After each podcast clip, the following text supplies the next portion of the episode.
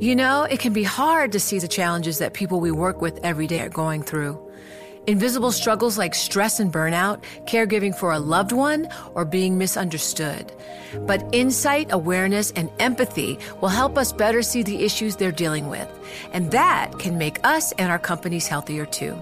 I'm Holly Robinson Peete. Join us on The Visibility Gap, a new podcast presented by Cigna Healthcare. Download it wherever you get your podcasts. The countdown has begun. This May, a thousand global leaders will gather in Doha for the Qatar Economic Forum powered by Bloomberg, held in conjunction with our official partners, the Qatar Ministry of Commerce and Industry and Media City Qatar, and premier sponsor QNB. Join heads of state, influential ministers, and leading CEOs to make new connections and gain unique insights. Learn more at QatarEconomicForum.com.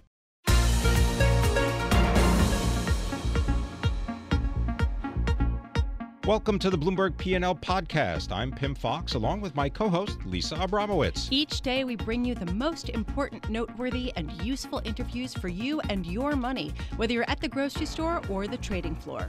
Find the Bloomberg P&L podcast on Apple Podcasts, SoundCloud and bloomberg.com.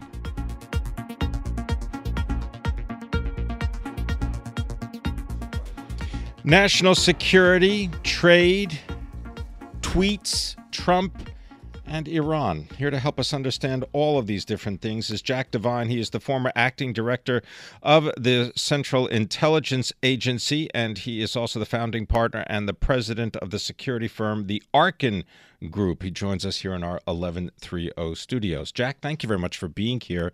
Do you have a security clearance? I do. What is your reaction to the news reports about the potential for revoking the security clearances of several former administration security officials. Look, I can understand why the president's upset. I can understand um, why it, it's painful to listen to them. But free speech is a, a big part of our, is a critically important part of our system, and you can't. You, have to in the political arena. You have to live with it.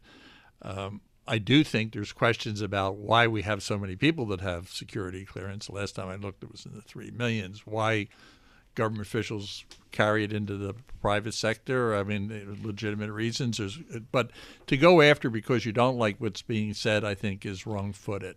Well, and I don't think it has legs. If you'll use excuse the pun, I don't.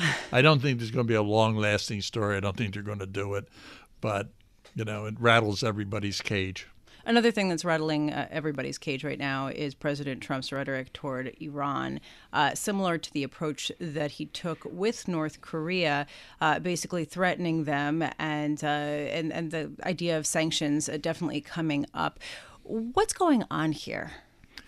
Well, I think there's the bigger picture of where we headed in Iran, but let's start with the, today's today's news, if you will. Uh, I think the fact that Rouhani, the president in Iran, spoke out so forcefully and said, if you do try and sanction us, you know, be the mother of all wars. I mean, the predictable reaction, you don't have to be a rocket science to know that President Trump's going to come back and loves a good fight and is just going to come back as strong as you can and says, if you think that's the mother of all uh, wars, what do you see what I have for you? So, uh, I was reading an article today where, uh, quoting someone saying, you know, th- they're dealing with a different fish in this pond now. You know, what they might have gotten away with in past with challenges, but if uh, you know, if they really think they're going to use force, the Iranians, then then I think they need to be prepared for a pretty harsh response. I mean, I don't think it's all bravado. So you think that we could have a military altercation with Iran? I've been concerned about the prospects. It used to be my concern about Pakistan having nuclear weapons that kept me awake. The thing that has troubled me, and I've written about this in my quarterlies for the past year, the place to watch. I mean, I'm obviously fixated on the Russian Helsinki meeting, but I would say the longer term issue where there's a real risk is Iran and our relationship with them. Jack, uh, you've had a 32 year career with the CIA. Uh, you're also the author of a book called Good Hunting, a Spy Master's Story. Based on what you know, do you believe that the meeting that took place between Vladimir Putin and President Donald Trump was recorded? That's a good uh, a, good question. Um, I would um, I wouldn't bet a lot of money, but I think it was limited to the stenography. All right. Now they'd have to have an agreement, and I I would think if I were either of the participants, I would not want it recorded because you're not sure how that meeting is going to go. I think it's too risky to have it recorded. I think they were prudent, actually. Uh, if you want to have, um, you know, once in a while, you really do have to do one-on-one, and uh, I, I, seriously doubt that it was recorded. but I wouldn't bet a lot of money on it. Do you think that uh, President Trump's lack of uh, castigation of Russia for their involvement in the election, which is agreed by uh, bipartisan groups that there was meddling by the Russian government in U.S. elections, do you think that the president's uh, tepid kind of approach to that puts us into greater danger? I think the uh, I think President Trump was on a roll. I mean, depending on how you look at it, up until he landed in the UK, and I thought something a wheel fell off of the car in terms of the preparation and strategy of the meeting. And then I honestly must say, Helsinki I thought was a huge setback for the president in terms of exerting what looked like a very strong president. I mean, you may not like the policies, it may not be popular. Eventually, the popularity catches up with it, but it was strong, whether you liked it or not. I, I think the biggest and most troubling thing about that meeting was a, a, a sense of uh, of weakness and not coming out ahead, which is a very bad place for a president to be. I remember I was a kid, but I remember Khrushchev meeting Kennedy uh, on the first summit meeting, and they didn't want Kennedy to make the meeting, and he did. He, being Kennedy, and Khrushchev felt it was a disaster for Kennedy. After that meeting, Putin went off and decided he was going to push, push hard and put missiles into Cuba. What he didn't realize is Jack Kennedy at the same time realized he did poorly and, and, and strengthened it. And then you had a confrontation as close as we've gotten to nuclear war. And um, fortunately for Kennedy, we had in his pocket uh, inside intelligence from the spy Penkovsky, and was able to push back on uh, on Khrushchev. So I think there's a dynamic here, and what is Alice Trump going to regain his strength, and does that come from uh, pushing back? And um, I think that would be my recommendation. I am a bit befuddled by the call for a second summit in that context. I thought I had a pretty good grasp of what was going to happen next, and now I'm ambivalent. Jack, uh, one of your uh, various uh, duties, you headed the CIA's Counter Narcotics Center. Uh, you also uh, worked on the response of the United States to Russian incursions in Afghanistan. Do you believe that there is a casual relationship between human behavior and logic? that's uh, that's a really interesting question. I'm not sure where you're coming from, and I would say yes, qualified. Why qualified? Well, I think we all think we're very logical, right? But I do think that we all come out of the, the same place with a, a, DNA and makeup that was somehow related to some uncle who was a little flaky. So maybe we're not. We're we're trying to be logical um, but we do have personalities that are, are developed. Um, so, yeah, I'd like to be optimistic that uh, mankind, womankind as well, uh, are logical. Well, let's hope that that logic prevails. Uh, Jack Devine, uh, thank you so much for being with us. We could uh, spend another hour talking. Uh, so many questions. Uh, so uh, we'll have to have you back.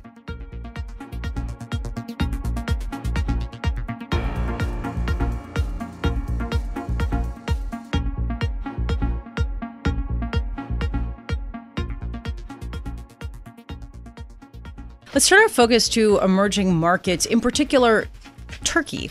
assets are falling out of bed there after the central bank unexpectedly held interest rates where they were, despite the fact that inflation uh, was spiraling out of concern and that many people were saying that they needed to support the currency. Of course, uh, the president's son in law is now helming the central bank. So Damian Sassower joins us now, fixed income strategist for Bloomberg Intelligence. Damian, Wow, Turkey. Are you surprised by this, or is this just uh, you know an ongoing mess that just gets worse? Well, I'm not surprised, and it is an ongoing mess, and it's it's one of his own making. It's one of it's one of Erdogan's own making, right? I mean, we have a country that's operating with a 6.1 percent current account deficit.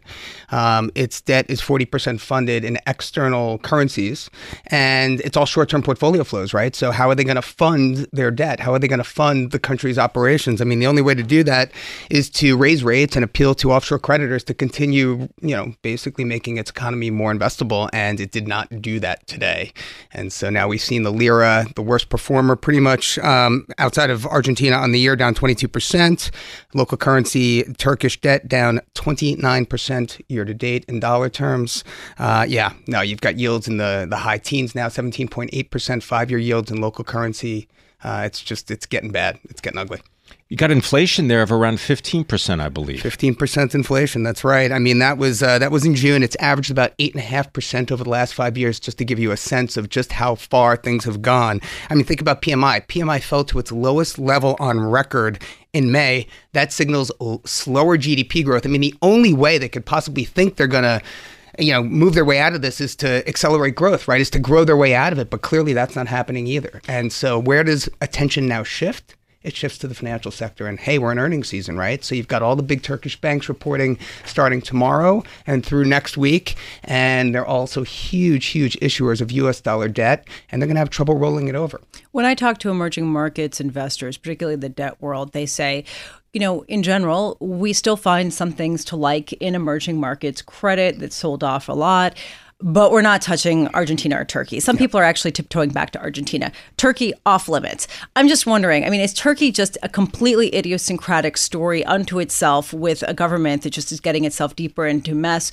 Or eh, do you see signs of something more pervasive happening across the board in developing no, markets? I mean, and, you know, I mean, I'm, I, I, every time I think I've got emerging markets figured out, Lisa, they always, uh, another Turkey pops up. And, you know, it's just unbelievable the stubbornness. And look, it's, it's not unprecedented, right? We've seen in, in in Brazil, we saw Dilma, you know, you know, contesting the credibility of the of the Brazilian central bank a few years back. We've seen recently in South Africa something similar. We're seeing here in the U.S. Trump saying he doesn't think rates should continue to go up. Right. So this is nothing new. But for a president to basically just shrug off the markets um, to install his son-in-law as the dual head of the central bank and the finance ministry and give him the control, it's basically he's. I mean, now the markets believe he's a puppet, right? And so you know, Erdogan's on the record as having said he does not think high rates are good for the economy. He wants rates lower, and uh, we're seeing evidence of that here today. And it's just, uh, yeah, no, a, a, a central bank that's um, that's sort of um, not independent, that's not targeting inflation, that's not targeting full employment. You know, the markets have a funny way of uh, uh of showing them where the, the clearing rate, where the mar- the clearing price is, and um, and I think that's what Turkey's undergoing right now, and we don't know where the bottom is. I mean, if you're an emerging markets investor for debt and you're looking for corporates, what sector I'm thinking commodities, maybe extractive industries, mining companies, oil companies. How are they doing? Yeah, no, I mean, you're now now we're going to shift out of Turkey and we're getting to get into the fun stuff. So the fun stuff is this: I happen to think that uh, oh, I'm sorry, we don't think the data tells us that Very commodities good. are over sold, right? We're starting to see for the first time, we've seen copper short, uh, COMEX copper, we've seen a, a, a net short, uh, a speculative interest move, in, you know, it's moved short. It was, it was, it was long for as long as we can remember. It's now gone short. We're seeing the same thing in oil and other commodities. And what that tells us is that these markets are vulnerable to a short squeeze, to a near term rebound, which could be accentuated to the upside. So that's good for all of the commodity producers, Latin American specific, Peru, Colombia and Chile are, are, three that come to mind there. Um, but then you know you've got you've got you've got Russia, who's a pretty big oil exporter, although they have their own problems, and you've got a handful of others, the Middle East and so forth. So so yeah, I happen to agree with you. I think you know you're going to see a pivot on the corporate side in emerging markets toward commodity exporters, and uh, we're seeing a little bit of evidence of that now. Although you know we'll see what happens. But I like your thoughts about copper. Very interesting because copper has dropped more than 17% in price, not this year just since the beginning of June. Absolutely. No, yeah. it's oversold. I mean, the red metal is oversold. If you would ask my uh, colleague Mike McGlone, who's actually on vacation now, we should get him up here. But yeah, no, he would agree with you completely. Get to go on vacation. I, am sorry, he's not on vacation. He's actually uh, working from home. Thank no, you. But yeah, right. But yeah, no, broad commodity sell off. I mean, that's where we are, and we need to see that kind of rebound in order for emerging markets to catch a bid, I think. And uh, and we might very well be on, on the verge of seeing that. Thanks very much. Damian Sassower, we love having you on, fixed income strategist for Bloomberg Intelligence, telling us all about Turkey and commodity related emerging market debt.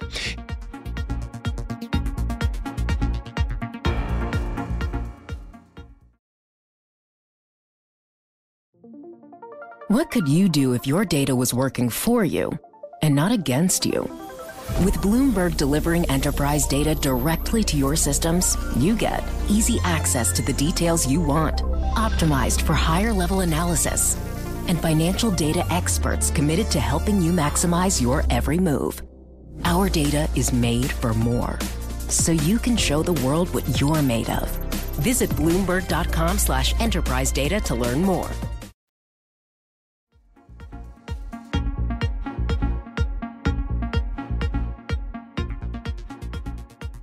Biggest question marks right now is around oil. Uh, particularly, are we heading much higher than $70 a barrel or much lower? Uh, and a lot of this hinges on Iran. Joining us now, Will Rhind, founder and chief executive officer of Granite Shares in New York. Well, I want to start with Iran because we've gotten this battle of words between President Trump uh, and the Iranian leaders. And I'm wondering do you think that the market is pricing in some kind of escalation here and the likelihood? That uh, Iranian oil fields would truly be taken uh, out of service for the rest of the world? In short, no, I don't think so. Um, Iran's a huge producer, you know, one of the largest OPEC producing countries, and so if there was a disruption or an escalation that resulted in disruption, you know, that would have a big effect on supply. And right now, what you have is a situation where we have you know, strong demand for oil, and almost certainly you'd see the price being pushed higher. How much higher?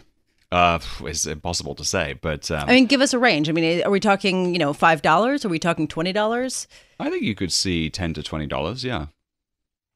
All right, Will.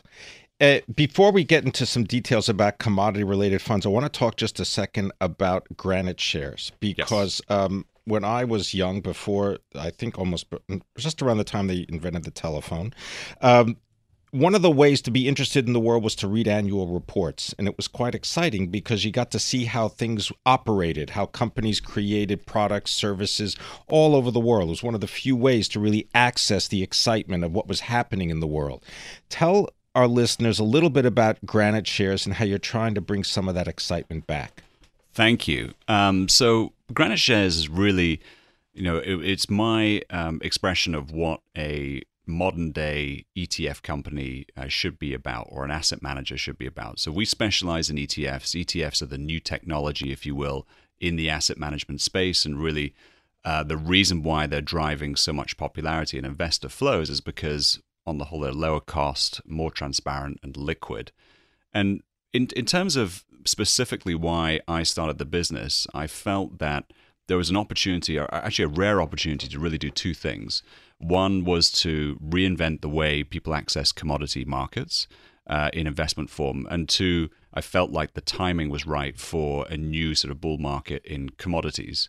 And when I talk about reinvesting uh, the commodity market, before investors had accessed or had access to commodities in sort of two ways. Either had to buy partnerships that issued K1s, which can be pretty clunky for investors around tax time, or they could buy notes from banks, and notes from banks have credit exposure to that particular issuing bank. So I thought, here's a way to actually change the way that investors get access, improve the solution. So by offering it in a fund, a 40 Act fund without K1s, but without the credit risk of the, the issuing banks of notes, and provide that exposure to the broad commodity markets. Okay, Thank you. That's a great definition. And now I want to turn to the actual way in which investors can speculate or invest, let's say, in crude, in oil markets. Is that a specific market and are there specific challenges to doing that? Yes, so so investors have a broad array of options when it comes to investing in either individual commodities or broad-based commodities, um, and you can invest in gold, for example, um, something very specific. You can invest in other metals, you can invest in crude, or you can invest in in broad. Now, I would say just to just to be clear that when we're talking about um, precious metals, we're talking about owning exposure in fund, for example, we have the Granite Shares Gold Trust, the ticker code is BAR, and what that actually holds is physical bars of gold. So every share is backed by a tenth of an ounce of gold. Now, that's fine for precious metals because the natural state is stored in a vault, and we can do that. But when we go outside into other commodities that either decay or die over time, you have to obtain that exposure via futures contracts. So when we're talking about oil, we're not talking about physical barrels of oil. We're talking about futures contracts that are linked to the price of oil. So, since we started with oil, I'm wondering what have you seen recently with respect to the investors that have been using your ETFs uh, in that space? And do you find that they tend to be more speculators or more true investors? Well, we um, we, we offer really two broad diversified um, commodity funds, so tickers COMB and COMG. And that's really for the investor that wants to take broad market exposure. So those people are really more longer term investors that are looking to to gain longer term exposure. So we don't offer some of the more racy individual commodities, for example. Um, that may be something we do over time, but at the moment we have just the two uh, broad based commodities, and then we have gold and platinum. And so, really, that's somebody that is looking to put 5% of the portfolio typically into commodities. And the decision making process that, that they're going to go through is really to evaluate how much energy exposure do I want within that particular fund. And that leads you to, to the decision of whether you buy one or the other. Okay, the reason I was focusing on oil and futures contracts is there is a natural seasonality not only to oil and other commodities, but there is a rollover effect because you have the expiration of those contracts. Yes. How do you avoid that natural decay of value when you're dealing with futures contracts? Great question. So you can't avoid it. That's a market structure issue. So, by definition, when you're investing in futures contracts, the contract you own, depending on what expiry date it is, is going to expire at that expiry date. That is the whole point. And so, by definition, to maintain that exposure, we call it rolling. You have to sell that contract before it expires and buy the next contract. And that has a friction associated with it because you're selling one contract and then buying another. And depending on whether that contract that you're buying is trading more expensive or cheaper, that's in the, the money or out of the money. Exactly. That's either a positive or negative effect. I've been looking at COMB as your yep. one example, right? And uh, this is uh, it was trading like about 27 back in May. Uh, now trading at around 25, so a drop of about eight and a half percent. Do you believe that that's an accurate reflection of the overall commodity market?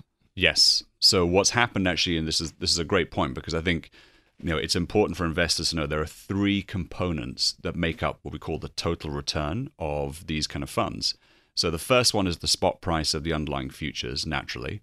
The second one is what we were just talking about, which is the we call the roll yield, um, which is either positive or negative. And the third one is the return on the collateral, because when we invest in futures, we hold treasury bills as collateral, and they generate an interest rate, albeit not not a huge amount, but still generates an interest rate. And so those three make up the total return. What's actually happened is the market structure for the majority of, or for most part of commodities, has shifted into backwardation. So people are being paid to be long that exposure in oil, for example. Well done. Thanks very much. Will Rhind, he is the founder and the chief executive of Granite Shares, talking about investing in commodities through ETFs.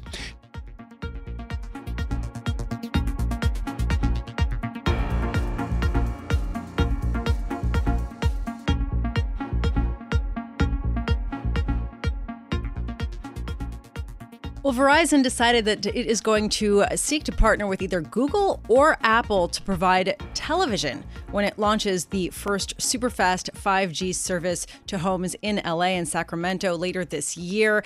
A big question why didn't they go with Hollywood? Why didn't they go with the traditional television networks. And here to talk about that, John Butler, Senior Telecom Services and Equipment Analyst with Bloomberg Intelligence. John, what happened here? So, first of all, Verizon just held its earnings call, and the question didn't even come up about content, really. So, I think the and that reflects the fact that the company is focused on launching these new 5G services.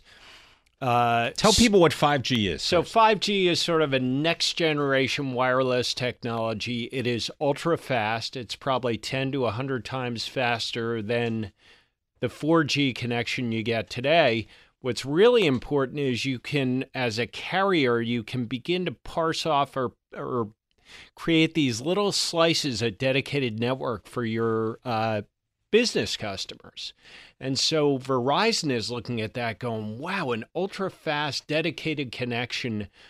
What appeal that's going to have for the business community. And so they're structuring this whole sort of commercial plan down the road but the initial launch is going to be for uh, to overbuild your cable guy or in some cases i guess your telco providing broadband internet services to the home but yeah. that is a first step. Okay and, i uh, just sorry to stop you there. I'm trying to sort of figure out what we're who's doing television who's doing the tech part who's doing what because it seems like there's an ever merging of all of these things of the content and the providing of the services. And this just sort of increases the confusion. So verizon wants to provide television uh, and it's going to use google and apple which have their own like maybe maybe maybe which have their own uh, sort of content providers in various ways I, I'm trying to struggle like who's doing what here? well, there's a lot of convergence going on. So, a lot of cable companies now can provide your telecom services. They provide internet, they provide video. So does Verizon. I have Verizon Fios at home. I don't get my telephone. I get, pardon me, I get my telephone, my video, and my broadband internet all from Verizon. And I think the appeal for a residential customer is bundling. You get service discounts across the board by going with one carrier. They sort of reward you for that. In a lot of markets, Verizon doesn't have the infrastructure to compete with cable by bundling like that. They happen to in my neighborhood, but they only have 17 million homes across the U.S. wired to do that. So the plan is to use the ultra fast 5G to provide a last 100 foot connection to the home using wireless. So they don't have to dig trenches like they did in my front yard. They don't need to put fiber in my basement. They put an antenna on my roof and provide service. So what would Google or Apple actually do, and who's the loser here? Well, the punchline is: Do you want to? I guess if you're Verizon, do you want to provide just the the dumb pipe, as it's called, or do you want to begin to fill it with sort of value-added services? Uh, in in this case, it would be video services coming from Apple, which doesn't currently have a streaming service, or Google which has, I believe it's a 60 channel service on YouTube. So by partnering with them, Verizon doesn't really need to get in the content game in a big way like AT&T is doing, for example. They can sort of stay out of it, but what they're offering in terms of the 5G link over a cable operator or in competing with a cable operator, I should say, they'll be able to come to customers and say, We'll not only give you the pipe at a discount, but we have content that goes along with it. Wow, when you say value added services, all I see is an extra bill to pay at the end of the month. You have Apple, Amazon, Netflix, Spotify, Hulu, Pandora. Now you're telling me, well, I didn't even add in the mobile services, so that may be T-Mobile or Sprint or whatever you've got. Plus, now you're telling me that AT&T is going to offer something. Are they really going to offer anything that you don't have to pay for? I think they'll have a very ultra low cost ad supported tier on DirecTV Now, which is their streaming service. I will add with Verizon, by the way, the partnership with Google or Apple is rumored at this point. Not the 5G services, of course, but the content services to go along with it. So we'll see if it happens or not. It either way, I would say what you you're speaking to that that convergence between telecom and cable operators, and now even Google and Apple is really happening and going to continue. By the way. I just don't know why this convergence has to cost so much well, money every month. And meanwhile, you have Verizon with its own uh, content provider of Oath Man, my head is spinning. Yeah, just keep writing the checks. All right, thanks very much. John Butler, he's our expert when it comes to telecom services and equipment. He's our analyst for Bloomberg Intelligence. Uh, Thanks for listening to the Bloomberg P&L podcast. You can subscribe and listen to interviews at Apple Podcasts, SoundCloud, or whatever podcast platform you prefer. I'm Pimm Fox. I'm on Twitter at Pimm Fox. I'm on Twitter at Lisa Abramowicz1. Before the podcast, you can always catch us worldwide on Bloomberg Radio.